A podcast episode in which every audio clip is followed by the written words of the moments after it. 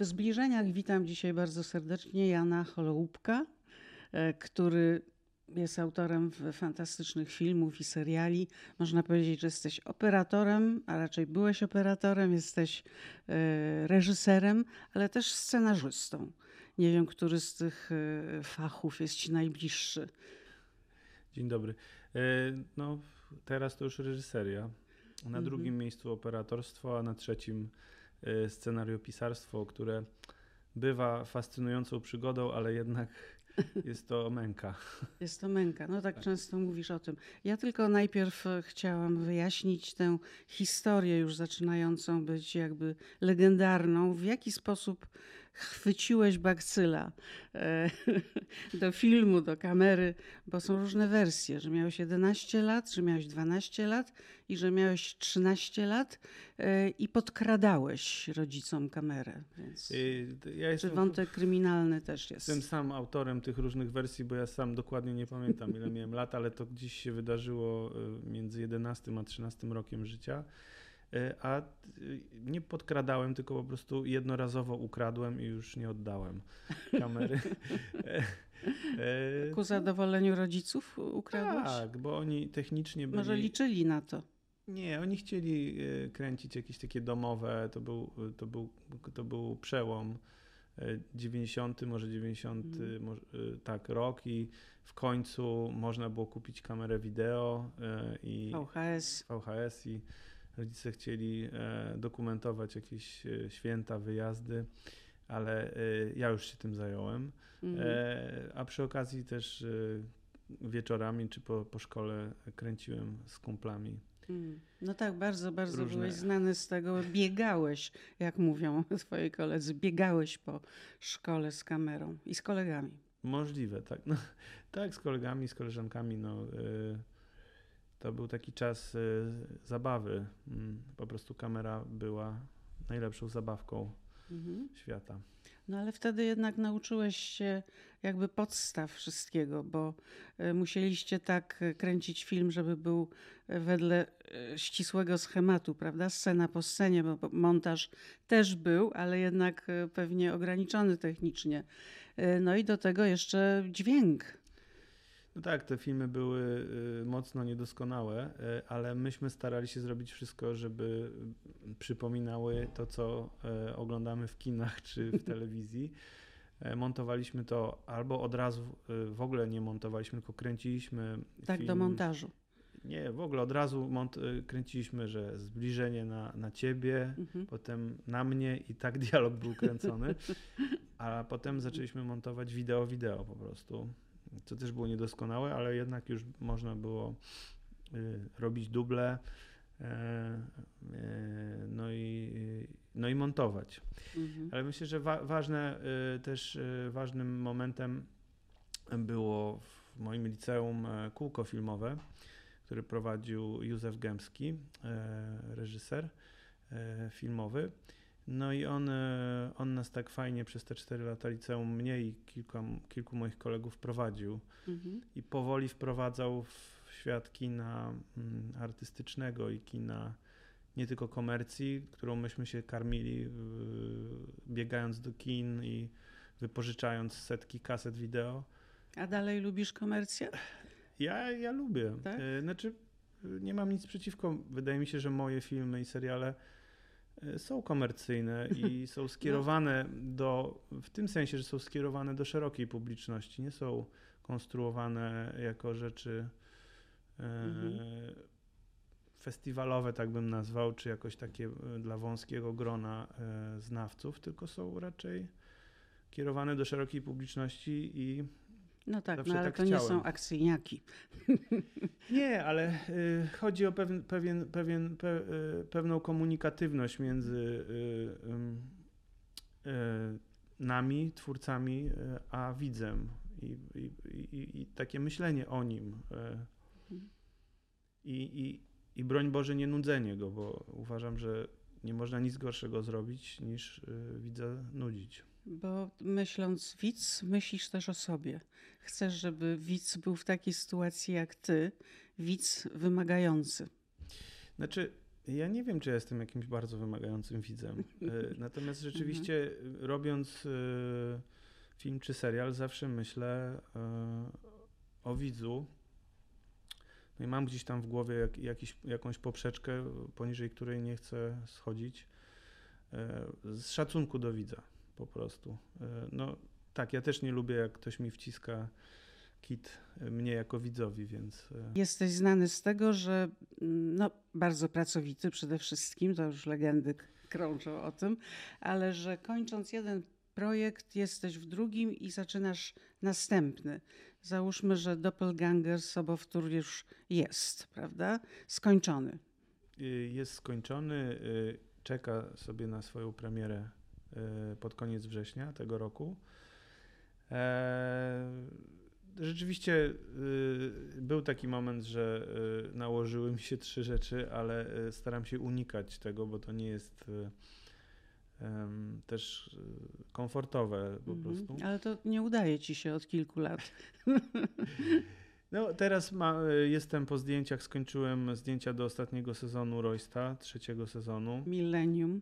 Millennium i mam teraz właśnie kilka miesięcy Y, względnego spokoju, bo przygotowuję mm, y, serial, mini serial o zatonięciu promu Heweliusz, mhm. który zaczynamy w przyszłym roku, ale y, nic teraz mi się nie nakłada i mam taki pierwszy raz od dawna komfort, że skupiam się tylko na tym i mhm. jest to bardzo przyjemne.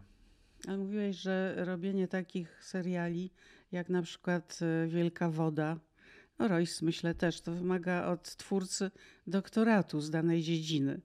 A tymczasem znowu przed tobą ogromne wyzwanie, bo historia zatonięcia promu Heweliusz, czy będzie tytuł Heweliusz, tak przy okazji pytam, y, Być to również może. się chyba musisz doktoryzować z jakichś dziedzin na szczęście nie muszę się sam doktoryzować, bo najpierw są scenarzyści, y, w tym przypadku Kasper Bajon, który jest y, jeszcze bardziej zdoktoryzowany, bo nie może w ogóle na, napisać, jeżeli nie będzie miał dużej wiedzy dokumentacyjnej i on poświęca na to dużo czasu, zanim w ogóle coś napisze.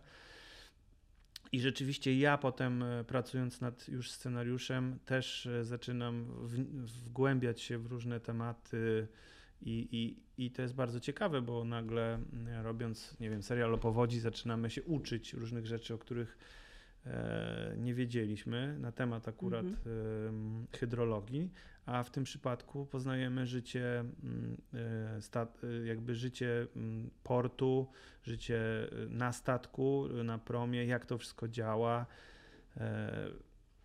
Tak, no to jest niezwykle ciekawe, plus spenetrowanie samej, samej katastrofy też e, e, co do minuty, tak, e, co się działo jest no, ciekawe, może to nie, nie, nie brzmi dobrze, ale jest ciekawe i jest też no, pouczające bardzo.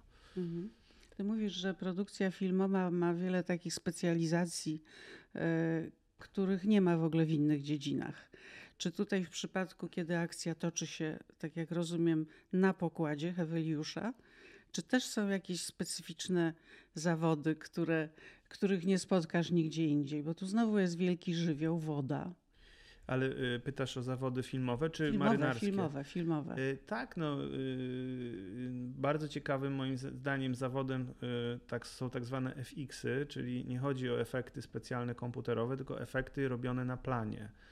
Czyli na przykład my musimy stworzyć fizycznie na planie falę, tak? Wrzucić aktorów do basenu lub do jakiegoś akwenu i stworzyć falę, deszcz, mhm. wiatr. I tym się zajmują FX-y, czyli zespół ludzi, którzy no po prostu kombinują, jak to zrobić. I to, są, to jest na przykład zawód, który nigdzie indziej chyba nie istnieje. No może yy, jeszcze takie rzeczy można robić pewnie w jakichś yy, takich treningowych yy, salach dla ratowników bo mhm. wiem, że są takie baseny, gdzie wywołuje się fale i oni ćwiczą ratowanie mm, w takich mhm. warunkach mniej więcej morskich, no ale... Ale w ogóle się dzieje akcja na pokładzie? akcja promu? się dzieje, nie mogę zbyt wiele zdradzać, Aha. ale oczywiście, że dzieje się, y, ale nie jest tak, że tylko na pokładzie promu. Katastrofa, tak jak w przypadku Wielkiej Wody, jest pewnym zapalnikiem do opowieści o czym innym, e, tak jak powódź była zapalnikiem do opowieści też o czymś innym. E, I tutaj ta, ta katastrofa oczywiście jest, ale też jest olbrzymia e, część tej opowieści już o czymś innym. Czy znowu chodzi o mechanizm władzy? mechanizmy, jakby no, to jest po prostu dramat psychologiczny i mamy ludzi, którzy zostali po tej katastrofie, wdowy. Mhm. Tych, to, którzy przeżyli, no to jest niezwykle przejmujące. No tak, tak. To samo było w filmie 25 lat niewinności, prawda? Też to musiało. Po pierwsze, bohaterzy są dalej wśród nas i, I ta precyzja oddania tego wszystkiego, co się działa, to ogromna odpowiedzialność. Tak, no my też nie jesteśmy w stanie nigdy opowiedzieć e, w 100% e, obiektywnie tej historii, żadnej. E, musimy wyciąć jakiś spektrum, jakiś fragment, bo te historie są zbyt obszerne, żeby je zmieścić w filmie, ani nawet w serialu się nie zmieszczą.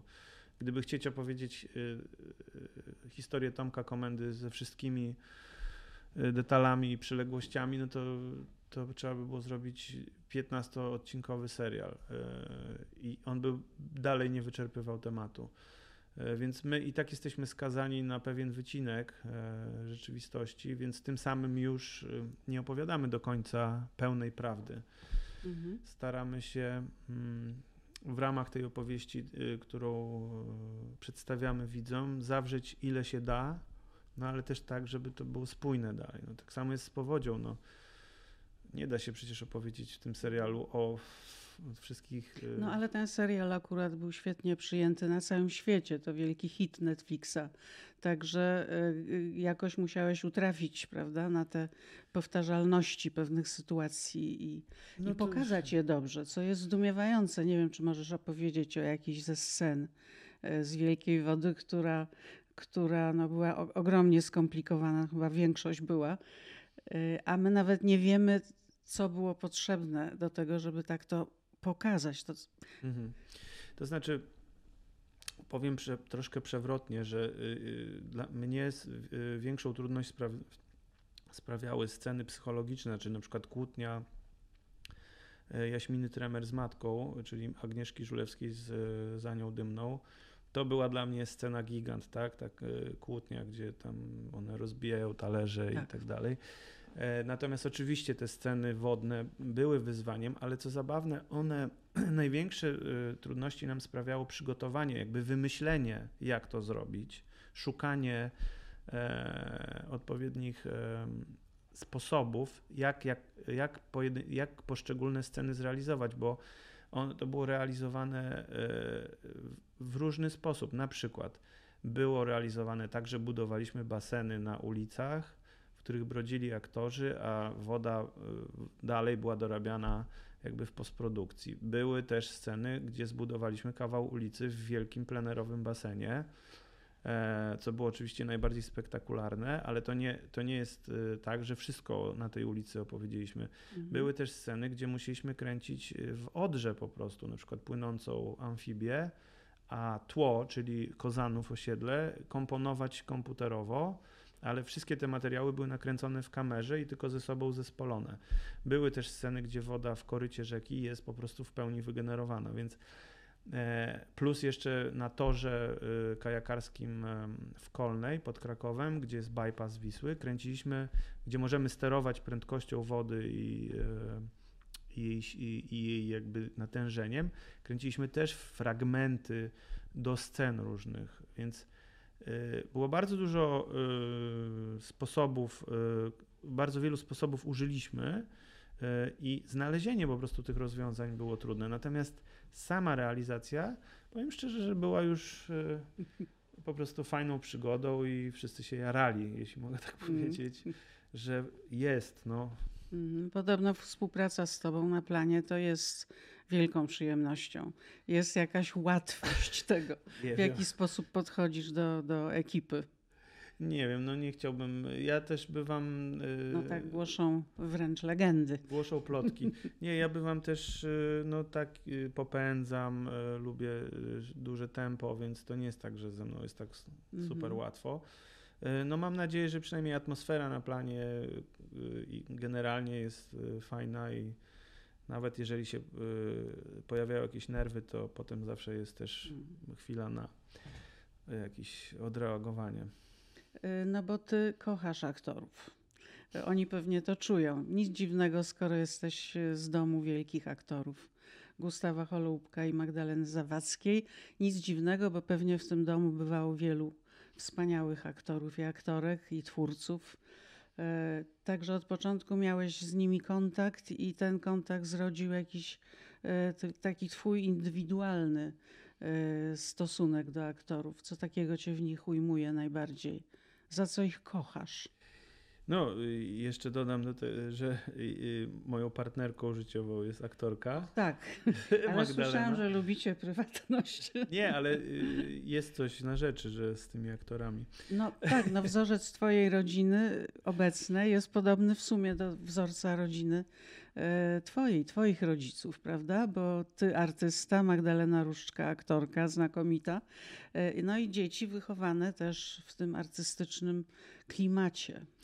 Znaczy, jeśli chodzi o tą, o tę miłość, to y, ja bym powiedział, y, że przede wszystkim ja się nigdy aktorów nie bałem. Y, myślę, że to jest klucz do, do, do reżyserowania y, i bycia z nimi na planie. To znaczy, nie, nie bać się aktorów, nie bać się tego, że mogą coś y, innego zaproponować niż byśmy chcieli. Reżyserzy często mają tak, taki lęk, że ktoś im coś zabierze, że ktoś im coś zmieni, albo nie będą w stanie kontrolować wszystkiego szczególnie aktorów. E, ja się aktorów, no, z racji rzeczy właśnie, mhm. o której powiedziałaś, nigdy nie bałem. E, I uwielbiam pracować z aktorami i, i, i jak gdyby no, współistnieć z nimi na planie, bo zdaję sobie sprawę z tego, jak to jest trudny zawód, e, ciężki, że ten zawód uprawiają prawie zawsze hiperwrażliwi ludzie i że po prostu to nie są ludzie, którzy chcą zrobić y, krzywdę y, projektowi czy swoim postaciom, tylko szukają nieustannie czegoś ciekawego, czegoś więcej, co mogą dać z siebie y, tej postaci i trzeba za tym podążać i z nimi mhm. po prostu być w tym. I, e, tak, no kocham aktorów, bo uważam, że. I kochasz są... Magdę Różczkę. Tę aktorkę kocham najbardziej. Natomiast no, to jest wielka przygoda bycie z nimi y, oni, oni tak naprawdę są sensem i esencją tego, co mm-hmm. potem jest na ekranie. Hmm. A czy coś możesz powiedzieć o tej ekipie, która będzie w Helwetiuszu, czy Rojście Millennium, czy to dalej tajemnica zawodowa, bo ty zwykle współpracujesz y, z tą samą grupą aktorów, czasami ją y, powiększając. Tak, znaczy o ile w Heweliuszu nie mogę na razie jeszcze nic mhm. zdradzać, bo to jest za, za, za daleka perspektywa i y, myślę, że to jest y, promocyjnie po prostu ważne dla y, stacji, żeby tak. wpuszczać to, te informacje Stopniowo. w odpowiednim momencie. W Rojście oczywiście, że wrócą staży, staży stazi. Starzy. Starzy, starzy kochani bohaterowie y, z pierwszego i drugiego sezonu główni.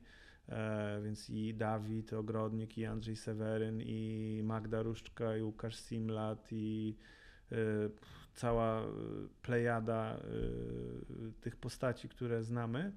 Ale w tym nowym Roście Millennium też jest powrót kilku postaci z pierwszego sezonu, który które mm, y, no w ogóle mogą być nierozpoznane na pierwszy rzut mhm. oka. Y, no i jest, y, jeśli można tak powiedzieć, cały nowy garnitur nowej obsady. E, dość duż, du, du, duża liczba nowych aktorów się pojawiła. E, I tu znowu nie mogę zdradzać, bo to mhm. oni wiem, że chcą powoli E, Netflix chce powoli e, te, te nazwiska ujawniać, ale jest to naprawdę ekscytująca obsada. Mhm. E, naprawdę fantastyczne i chyba naj, największa w sensie ilości postaci jak dotąd. Mhm. Wiele osób bardzo ciekawi casting, w jaki sposób się odbywa mhm. casting mhm. na aktorów. Kiedy jest taki moment, y, że ty wiesz, że ta postać jest ta dziewczyna, ten chłopak jest najlepsza do tej roli. To są takie małe odkrycia. To są, e, to, to różnie z tym bywa. Mm. to się odbywa tak, że jest też reżyser obsady. Ja zawsze współpracuję z Żywią Kosińską, Wdowiak. Wszystkie projekty zrobiłem z nią i to wygląda tak, że no, jak jest scenariusz, my sobie siadamy i zaczynamy rozmawiać. Ja często żywię, proszę, żeby ja już mam jakieś pomysły, ale nie, nie chcę się z nią nimi mm -hmm. dzielić. Chcę, żeby ona z siebie też ze swojej intuicji e, coś podpowiedziała, czy zrobiła taką listę, kogo ona by widziała, i do każdej z takich ról jest kilka osób proponowanych. E, no, potem e, to się jakoś tam zawęża, bo sobie eliminujemy lub kogoś dodajemy. I zaczyna się etap tak zwanych castingów lub self-tape'ów, gdzie aktorzy nagrywają sami mhm. jakąś Ale wolisz scenę. castingi tak na żywo, czy ja, self-tape'y? Castingi to jest trudne, bo to są często dziesiątki osób mhm. i, i, i, i to jest trudne, żeby obejrzeć nagle kilkadziesiąt osób e, na żywo. Natomiast zdjęcia próbne, czyli następny etap, kiedy już zapraszamy jakąś tam e, wyselekcjonowaną grupę aktorów, no to ja już tam jestem i, i, i sobie tam robimy powiedzmy dwa, trzy razy to, to samo w różnych wariantach. I na ogół na takie zdjęcia próbne do jednej roli staram się nie zapraszać więcej niż trzy, cztery osoby. E, a czasami jest tak, że wiem od razu po prostu, że chcę tylko tę jedną osobę i, i wtedy się spotykamy też na zdjęciach próbnych, ale tak tylko, żeby potwierdzić, że to jest to. Y, no wielokrotnie mówiłem o tym, że no, y, Piotrek Trojan, który nagrał self-tape do, do, do filmu o Tomku Komendzie, a tych self-tape'ów dostałem bardzo dużo i bardzo dużo dobrych self-tape'ów. No jego self-tape był porażający. Ja od zobaczenia już tego nagranego telefonem, y, on się nagrał sam telefonem w domu, no nie mogłem już przestać o nim myśleć, więc mhm. Y, tak też się zdarza po prostu. Hmm. Y, niewiele mówi się o, o, cierpliwości w Twoim zawodzie. Cierpliwości. Od momentu, kiedy powstaje scenariusz, potem jakby sprzedawania tego scenariusza. Powiedz mi, w jakich momentach ta, ta cierpliwość, mm, nie wiem, no, współgra z Twoim projektem artystycznym i, i kiedy jest najtrudniejsza? No, ja jestem niezbyt cierpliwą osobą, e, więc na planie najbardziej to widać, że ja nie lubię, jak się coś za długo dzieje i, i mhm. się nie dzieje w sensie, to ja już zaczynam wszystkich poganiać i pytać, co się Ale dzieje. Ale no, uprzejmie, bo ty jesteś bardzo uprzejmy. No, e, w każdym razie, e, nie no, czasami są takie rzeczy, na które nie mamy wpływu, absolutnie. I, i wtedy nie ma sensu Mm, tak zwana nerwówka, bo nic to nie da, nie? E, A szczególnie uprzedzanie się do takich, e, e, nie wiem, prawd, że niektórzy aktorzy są bardzo kłopotliwi, kapryśni, gwiazdorzą. Ale akurat jeśli chodzi o aktorów, to mam cierpliwość anielską. To, to jeśli chodzi o aktorów, y, wydaje mi się, że, że, że mam absolutną cierpliwość i y, nie, nie, nie, nie zdarzyło mi się nigdy y, jakby mm, E, wpaść w jakąś złość na aktora, nawet jeżeli był e, bardzo uciążliwy w swoim mhm. drążeniu. Oczywiście najciekawsze teraz jest który, kto był najbardziej uciążliwy w swoim dążeniu. Nie, nie powiem, e, to, to, to, różnie z tym bywa. To, to, tak jak już powiedziałem, no, aktorzy są ultra wrażliwymi ludźmi czasami po prostu ten stres się objawia mhm. w taki sposób, że no, mają swoje jakieś rytuały i trzeba to uszanować. E, natomiast jeśli chodzi o taką cierpliwość w przygotowywaniu projektu, to mam ją. To znaczy, ja bardzo dużo czasu poświęcam na przygotowanie e, filmu czy serialu pod każdym kątem e, i tekstu, i obsady, i potem pracy nad tekstem z aktorami, plus prace dokumentacyjne, poszukiwanie obiektów, szukanie koncepcji, potem obiektów, dokumentację, objeżdżanie tego, spotkania z ludźmi z postprodukcji, y, tak, no spotkania no z kostiumami, z, Ale to to z charakteryzacją. Tak, to jest mm. oprócz dokumentacji, czyli jeżdżenia mm, całymi dniami czy tygodniami po całej Polsce busikiem, czego nie lubię, Całą resztę bardzo lubię, tego mhm. procesu przygotowawczego. Na mnie ogromne wrażenie zrobiła historia twojego scenariusza Roysta. Ty mówiłeś, że z tym scenariuszem chodziłeś 9 lat. Tak. No, ale to, to jest tak, że no, nie miałem nic innego też, e, nie miałem innego wyjścia. No, mhm. E, jak, e, jak pracowałem jako operator, więc ja miałem inne życie zawodowe, dosyć intensywne, więc nie byłem tak bardzo sfrustrowany, jak powiedzmy, gdybym był reżyserem, który nie jest w stanie przez 9 lat zrealizować swojego mhm. wymarzonego projektu. Ja trochę tak zawsze miałem, okej, okay, no nie wyszło, no widocznie muszę dalej być operatorem. No, ale no w końcu, y, w końcu y, się udało. No bo wielu widzów, wiesz, odbiera reżyserów, szczególnie tak często nagradzanych i, i no, szanowanych przez widzów, że oni tylko są w tych takich cudownych warunkach, kiedy zbierają sukcesy i się y, tym cieszą. Natomiast ta taka no, rzeczywista praca odbywa się przedtem i czasami wymaga ona właśnie ogromnej cierpliwości i takiej wiary w siebie. A wiary w siebie ci nie brakuje. Nie, no brakuje. To yy, mi się wydaje, że to człowiek żyje w nieustannym zaprzeczeniu samego siebie. Znaczy, z braku mhm. wiary próbuje udowodnić, że ma wiarę. Z braku wiary w to, że mogę coś napisać, napisałem Roysta i też mi to zajęło dużo czasu, bo nie umiałem pisać w ogóle.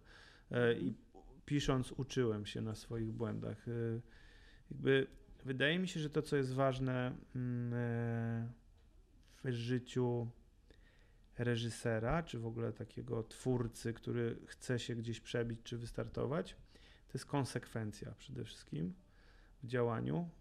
Nie, jeżeli coś zaczynam, to po prostu to kończę. E, bez względu na to, ile to będzie trwało i jak dużo będzie to wymagało wysiłku. E, no chyba, że nie wierzę w projekt, nie? Ale mm, konsekwencja i słuchanie instynktu mhm. swojego. A z braku czego e, w Twoim życiu czy, czy w swojej świadomości e, jest to, że Ty ciągle wracasz do lat 80., 90., również do 70., tak w przypadku Sobowtóra. Y, teraz nawet w Rojście Nowym będą też lata 60. 60. Więc, y, no więc w ogóle braku... nie przekraczasz 2000 roku. Y, z braku sympatii do mm, tego, co nas otacza, ale nie w takim sensie ludzkim, tylko po prostu estetycznym. Współczesność jest dla mnie głęboko nie, jakoś nieinteresująca w sensie plastycznym. Hmm. E, ale to też jest tak, że mm, y, ja chyba trochę sam się w taką szufladkę y, wrzuciłem, że jestem facetem, który robi rzeczy mm, kostiumowe, tak to nazwijmy, mhm. e, bo lata 90. też są już kostiumem właściwie. E, ja nie twierdzę, że chcę tak całe życie. Tylko tak się po prostu dzieje, że te pro, projekty tak się jakoś mi układają. No Bo... tak, to są z reguły wielkie produkcje, wymagające ogromnej inscenizacji. No to jest, to jest kręcące, to jest mhm. kręcące, że, że, że, że trzeba te e, zebrać ileś statystów, że to jest duże. Mhm. Ja, ja lubię e, e, epickie inscenizacje, nie boję się ich i plus jak dochodzi kostium, stare samochody, e, to jest po prostu no bardzo Stare samochody, czyli te, które były w naszej wczesnej młodości. Które do dzisiaj często jeżdżą po ulicach. tak, e, zdumiewająco.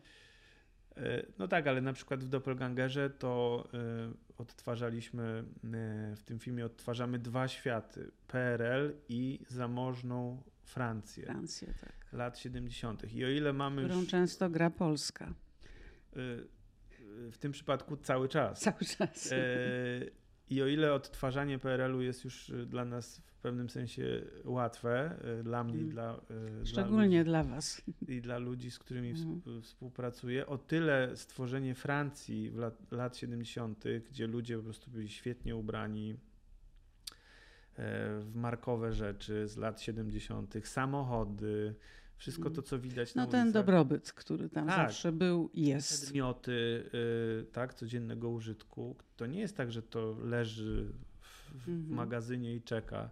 To wszystko trzeba wyszukać, e, czasem stworzyć od zera mm, przedmioty typu lampki biurowe na przykład z lat 70. Jedną można zdobyć, ale na przykład 15 takich samych no i trzeba je cierpliwość.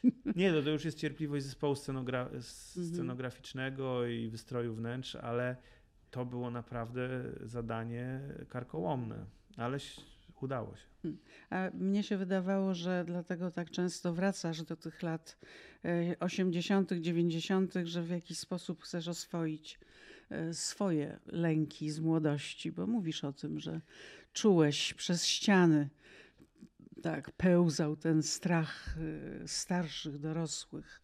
To tak w latach że, że starasz się zrozumieć to po prostu. Znaczy, dla mnie to jest taka słodko-gorzka podróż, y, jeśli chodzi o lata 80., bo to jest podróż y, jednak też do mojego dzieciństwa, które było szczęśliwe i fajne, e, a równocześnie w świecie, w tym dziwnym świecie lat 80. w Polsce, gdzie ten system już był naprawdę chyba już ta, taki schyłkowy kryzys absolutny.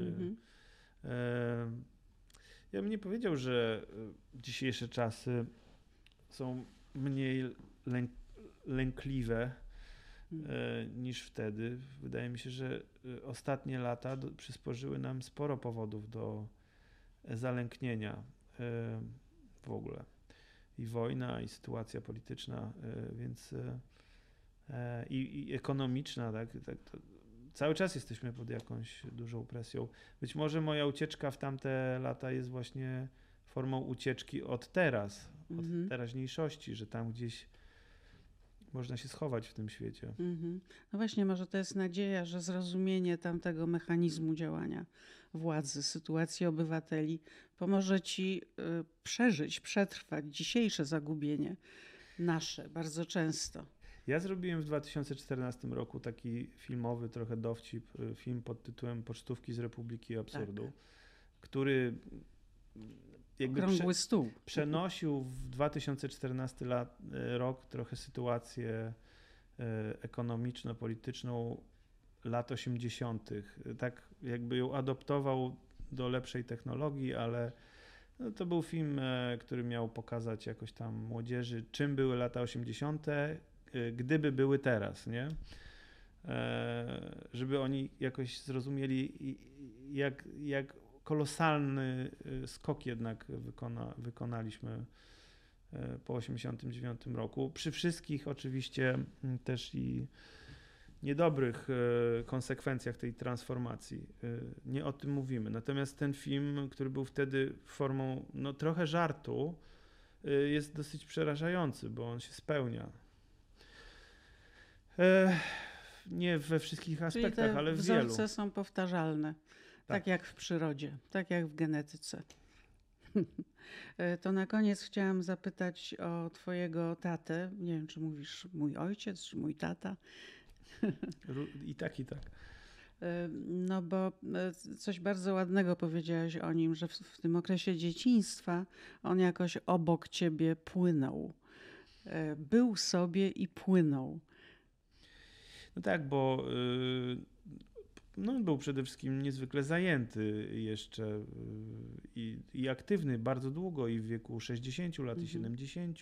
Myślę, że dopiero gdzieś tak jak skończył 80 lat, to już y, wy, zaczęło to wyhamowywać, ale większość tego czasu, a już szczególnie dzieciństwa, no to, to był zarówno on, jak i moja mama no nieustannie gdzieś pracowali i on on, tak jak ja już mówiłem wielokrotnie, no on mnie jakoś tak nie, nie wychowywał. Mhm, nie kontrolował. Nie kontrolował, no tak właśnie sobie był obok i pewnie chciał być przykładem i w ten sposób jakoś e, mhm. dać mi przykład chciał. I tak, mhm. tak rozum, e, pewnie w ten sposób rozumiał wychowanie. E, także on sobie płynął, też miał no po prostu swoje życie zawodowe bardzo mm, bogate i swoje plany, cele i tak dalej. Był też no, sporo starszy ode mnie, więc to był inny układ między synem a ojcem mhm. niż zwykle to bywa. Ale z wielką przyjemnością y, czytałeś jego biografię Zofii Turowskiej. e, prawda? Gustaw, opowieść o Gustawie Holubku. E, w jednym z wywiadów powiedziałeś, że nawet odzyskałeś takie połączenie kosmiczne z tatą. To zabrzmiało fantastycznie. Tak, bo tata już nie żyje 15 lat i no, na co dzień nie, nie, nie jest ze mną, no nie myślę o nim, ale są takie chwile, kiedy e, fajnie jest wrócić do niego i go posłuchać po prostu. Mhm. Czy w formie książki, czy zobaczyć go na ekranie. E, teraz e, było stulecie jego urodzin, więc dużo było imprez różnych związanych z tym i bardzo dużo archiwalnych materiałów z różnych lat E, znowu przywołano, gdzie on po prostu udziela wywiadów, czy mówi o tym, jak rozumie w ogóle no, życie i jaka jest jego filozofia. I to jest niezwykle, niezwykle mądre to, co on mówił. Mm. I no. Tak, dlatego bardzo jestem Ci wdzięczna za, za tę rozmowę Tadeusza Konwickiego z Twoim tatą, utrwaloną w filmie Słońce i Cień. To wielka przyjemność dla nas wszystkich. Dziękuję Ci bardzo za spotkanie i no, kolejny sukces Helwetiusz to już wpisuję go w przyszły kalendarz. Jeszcze musimy go nakręcić. E, e, także bagatela, mm. ale e, to jest kawał, kawał roboty, więc. Nie, jeszcze nie, nie. Nie zapeszajmy. Nie zapeszajmy. Mm. Dziękuję Ci dziękuję bardzo, bardzo za rozmowę i wszystkiego dobrego. Nawzajem, dziękuję bardzo. Dziękuję.